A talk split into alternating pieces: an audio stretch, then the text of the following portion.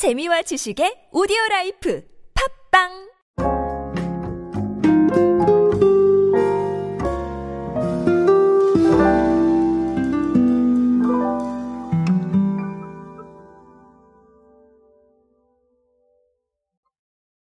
레트로는 여전히 좋은 코드입니다. 제가 뭐 늘 말씀드리지만 이 경험의 원천이죠. 사실 그래서 레트로가 점점 더 오히려 더 잘 되고 있는 게 아닌가 이런 생각을 하기도 합니다. 오늘은 조금 흥미로운 사례 하나 보면서 레트로에 대한 이야기 한 번 더 나눠보도록 하겠습니다. 안녕하세요 여러분 노준영입니다. 디지털 마케팅에 도움되는 모든 트렌드 이야기들 제가 전해드리고 있습니다. 강연 및 마케팅 컨설팅 문의는 언제든 하단에 있는 이메일로 부탁드립니다. 자, 레트로는 사실 사례가 많기 때문에 제가 어느 걸 하나 탁 집어서 말씀을 드리기가 쉽지 않아요. 자, 그렇지만 가장 최근에 재미있었던 사례를 제가 하나 골라봤습니다. 뭐냐면 신일전자의 레트로 선풍기입니다.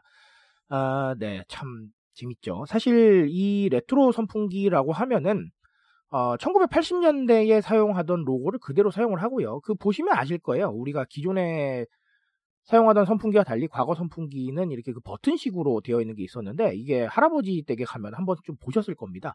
아, 그 레트로 디자인을 그대로 차용을 했습니다. 근데 신일 측의 설명에 따르면 자, 수십 년간 애착을 갖고 사용해온 선풍기를 자사에 기증을 하거나 혹은 수리하여 사용하길 원하는 소비자 요청이 좀 있었다라고 말씀을 하셨습니다. 어, 이런 부분들을 좀 반영을 해서 출시를 한 것이다. 이렇게 말씀을 하셨고요. 어쨌든간 뭐 선풍기 레트로풍 디자인을 입혔고 방금도 말씀드렸다시피 1980년도에 사용하던 로고를 그대로 사용을 했다. 뭐 이런 부분들도 아, 다 레트로 코드를 어느 정도 차용을 하겠다. 이렇게 보시면 되겠습니다. 어, 여러 가지 이야기를 사실 드릴 수 있습니다. 레트로만 가지고 저는 1시간짜리 강연을 만들 수도 있어요. 아, 그만큼 레트로에 대해서 관심도 많고, 그리고 2019년에 제가 첫 책을 냈을 때도 레트로는 정말 한동안 계속될 것이다 라고 말씀을 드렸는데, 정말 다행스럽게도 계속되고 있어요. 자, 계속되고 있어서 제가 드릴 말씀이 참 많은 것 같아요.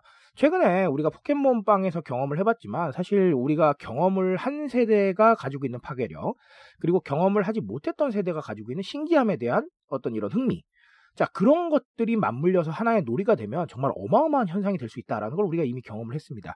사실 레트로는 그런 놀이의 중심이 될 수 있는 아주 중요한 코드죠. 왜냐하면 방금 제가 다 답을 말씀을 드렸습니다. 경험을 해본 세대도 경험해보지 못한 세대도 새롭기 때문이에요. 이 새로움이라는 거는 사실은 어, 경험을 해본 세대에게는 그렇게까지는 새롭지 않을 수도 있으나 현 시점에서 바라보면 새로울 수 있다는 거예요. 그게 바로 뉴트로의 가치입니다.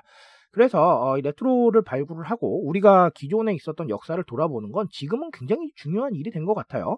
그래서 제가 그런 말씀을 드립니다. 무조건 그냥 과거의 거 다 가지고 오시란 이런 뜻이 아니고요. 우리가 어떤 길을 걸어왔는지 한 번쯤 좀 생각해 볼 필요가 있겠다라는 조언을 제가 꼭 드리니까요. 언제나 그렇습니다. 여러분들께서 어떤 부분들을 해오셨는지 그리고 우리 회사나 우리 기업이나 우리 브랜드가 무엇을 해왔는지 우리 기관도 마찬가지고요. 반드시 좀 체크를 해보시길 바라겠습니다. 자, 그리고 이런 스토리 구조도 사실은 나쁘지 않아요. 방금 말씀드렸다시피 뭐 신일 측에서 그런 말씀을 드렸다고 했죠. 어, 어떤 거였냐면 뭐 애착을 갖고 사용해온 선풍기를 뭐 기증을 하거나 뭐 이런 얘기들이 나왔었는데 사실 레트로는 스토리 라인으로 가져가기가 상당히 좋습니다. 물론 제가 이 스토리를 꾸몄다라고 말씀드리는 거 절대 아닙니다. 근데 이 스토리라는 거는 우리가 여러 가지로 경험해 보면서 무언가 말했던 것들 그리고 무언가 우리가 경험했던 것들 아니면 우리 회사가 가지고 있는 가치라던가 아니면 여러 가지 에피소드들이 있을 수가 있어요.